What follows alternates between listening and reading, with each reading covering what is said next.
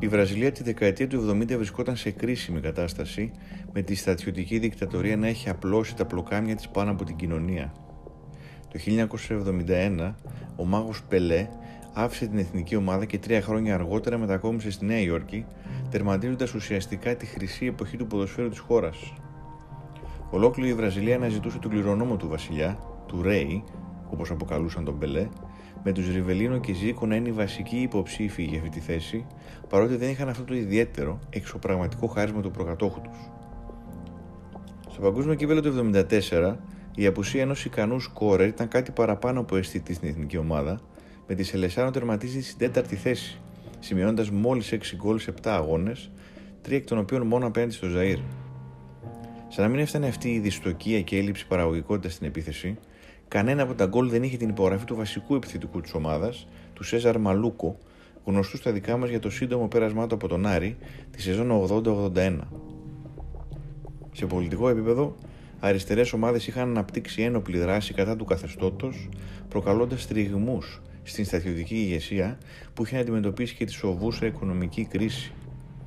Όταν ο στρατηγός και επικεφαλής της Χούντας, Ερνέστο Γκέιζελ, ανέλαβε τα ενία του 1974, η δικτατορία αναγκάστηκε να πραγματοποιήσει κάποιες δειλές δημοκρατικές μεταρρυθμίσεις, χαλαρώντα για παράδειγμα την καταστολή και τη λογοκρισία για να αποφύγει μια μαζική εξέγερση. Μέσα σε αυτό το ποδοσφαιρικό και πολιτικό περιβάλλον γεννήθηκε και ενηλικιώθηκε ο Ρεϊνάλντο.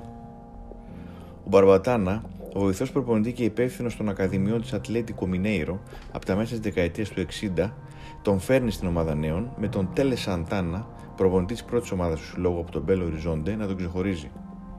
Στα 15 του χρόνια κάνει τον τεμπούτο του στην πρώτη ομάδα, πολύ γρήγορα γίνεται το βασικό striker, κρατώντας μέχρι και σήμερα το ρεκόρ των περισσότερων γκολ στην ιστορία του συλλόγου, βρίσκοντας δίχτυα 255 φορές σε 475 παιχνίδια.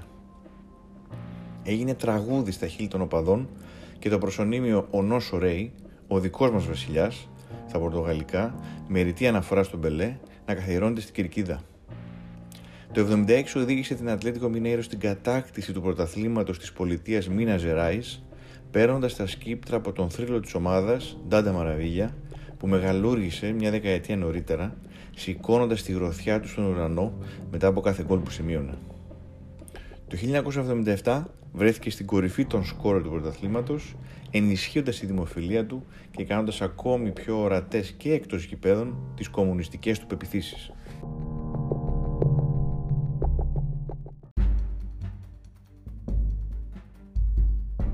Ενώ ο θόρυβος από τη συνέντευξη που έδωσε στο περιοδικό Μαβιμέντο, ένα ανεξάρτητο εκδοτικό εγχείρημα που μπήκε σφίνα στη λογοκρισία του καθεστώτος, μεγάλωνε, με τον Ρεϊνάλντο να ζητά την επιστροφή στη δημοκρατία και ελεύθερες εκλογές, η εθνική ομάδα της Βραζιλίας προετοιμαζόταν για το παγκόσμιο κύπελο του 1978 στην Αργεντινή, το αντίπαλο ποδοσφαιρικά δέος στη Λατινική Αμερική, που την ίδια περίοδο βρισκόταν και εκείνη βυθισμένη στο σκοτάδι της στρατιωτική δικτατορίας του Βιντέλα.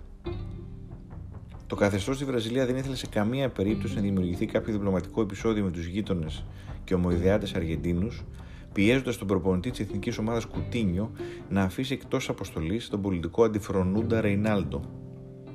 Όταν άρχισε να εξαπλώνεται η είδηση για πιθανό αποκλεισμό του από τη Σελεσάου, αυξήθηκαν οι αντιδράσεις των οπαδών της Μινέιρο που πίεζαν τοπικούς πολιτευτές και μέλη της κυβέρνησης για να μην αποκλειστεί ο παίκτης από την αποστολή. Έτσι, όταν η εθνική ομάδα επισκέφθηκε το προεδρικό μέγαρο πριν αναχωρήσει για τον Μπουένο Άιρε, ο στρατηγός Γκέιζελ, αφού ευχήθηκε στους παίχτε και το τεχνικό επιτελείο να κατακτήσουν το τρόπεο, πήρε από κοντά τον Ρινάλντο και του είπε: Γε μου, να αφοσιωθείς στο ποδόσφαιρο, μόνο σε αυτό. Θα ασχοληθούν μετά με την πολιτική. Ο Ρεϊνάλντο έγνεψε αμήχανα, κάπως ηρωνικά, αλλά φαινόταν ότι ένας πρόσκαιρος, βολικός συμβιβασμός και για τους δύο είχε επιτευχθεί. Ο παίκτης θα έπαιζε κανονικά στο Μουντιάλ και η εθνική ομάδα θα μπορούσε να διεκδικήσει με όλα της τα όπλα στον αγωνιστικό χώρο την επανάληψη του θριάμβου του 1970. Στις 3 Ιουνίου του 1978, στον τεμπούτο του εναντίον της Σουηδίας, ο Ρενάλντο σημείωσε τον γκολ της ισοφάρισης και σήκωσε αμέσως τη γροθιά του στον ουρανό. Η μορφή διαμαρτυρίας κατά του καθεστώτος είχε ακόμη μια φορά επαναληφθεί, αυτή τη φορά όμως μπροστά σε διεθνές κοινό, μπροστά στα μάτια των Αργεντίνων συνταγματαρχών που πίσω από τα σκούρα γελιά τους κοίταγαν τον ατίθασο Βραζιλιάνο με βλέμματα οργής και μίσους. Ο Ρεϊνάλντο την πλήρωσε, δεν αγωνίστηκε στα επόμενα 6 παιχνίδια μέχρι το μικρό τελικό, καθυλωμένο σε μια γωνιά στον πάγκο.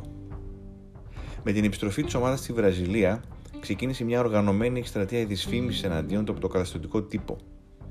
Κατηγορήθηκε ότι ήταν μπλεγμένος με ναρκωτικά, ότι ήταν διακινητής, ότι ήταν ομοφυλόφιλος, λόγω της φιλίας του, την οποία δεν αρνήθηκε ποτέ, με τον Τούτι Μαραβίγια, γνωστό γκέι ραδιοφωνικό παραγωγό, ότι πρόδωσε το εθνόσημο και την πατρίδα με τη συμπεριφορά του Μουντιάλ της Αργεντινής.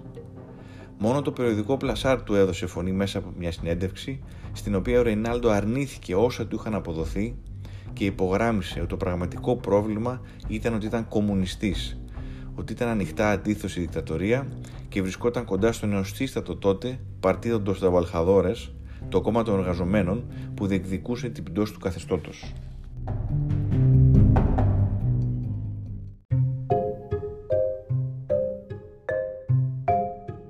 Ο Ρεϊνάλντο δεν πτοήθηκε από τη χυδαία εκστρατεία δυσφήμησης, η ομάδα του τον στήριξε, συνέχισε να πυροβολεί κατά ριπάς στα αντίπαλα δίχτυα, κατακτώντας ακόμη τέσσερα πρωταθλήματα στην πολιτεία Μίνα Ζεράη, ωστόσο το 82 το όνομά του δεν βρισκόταν στην τελική αποστολή της εθνικής ομάδας για το παγκόσμιο κύπελο της Ισπανίας. Ο προπονητής της Βραζιλίας Τέλε Σαντάνα, με τον οποίο ο Ρεϊνάλντο είχε ξεκινήσει την καριέρα του στην Ατλέτικο Μινέιρο, έκανε μια κουβέντα μαζί του, του εξήγησε τις πιέσεις που δέχεται και την απόφαση που είχε ληφθεί σε πολιτικό επίπεδο, όπως σημείωσε. Ο Ρεϊνάλντο δεν δέχτηκε τις δικαιολογίες, αλλά κατάλαβε τη δύσκολη θέση που είχε βρεθεί ο προπονητής του.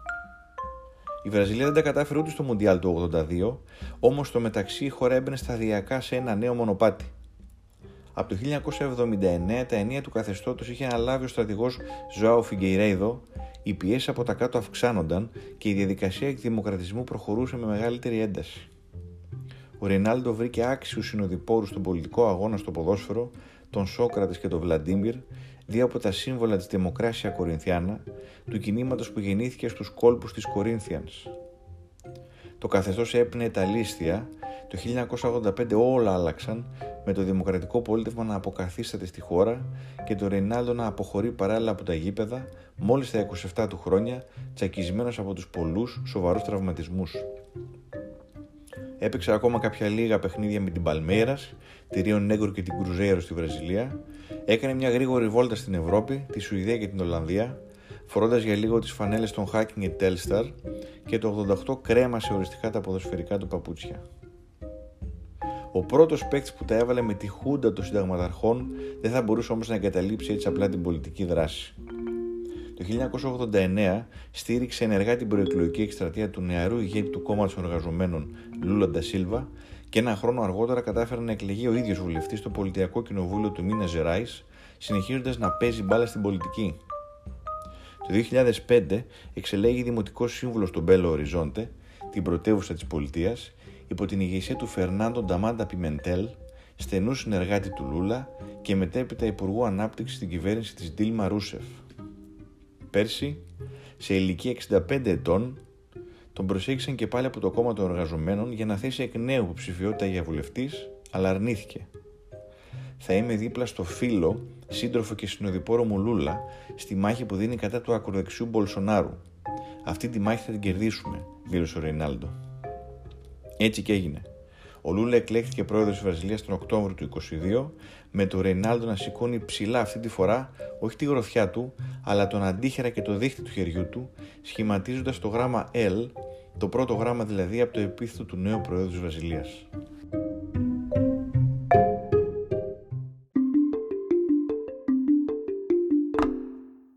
Ήταν το podcast της Ρόζα, Πελότα Λίμπρε, με τον Διεγκύτο.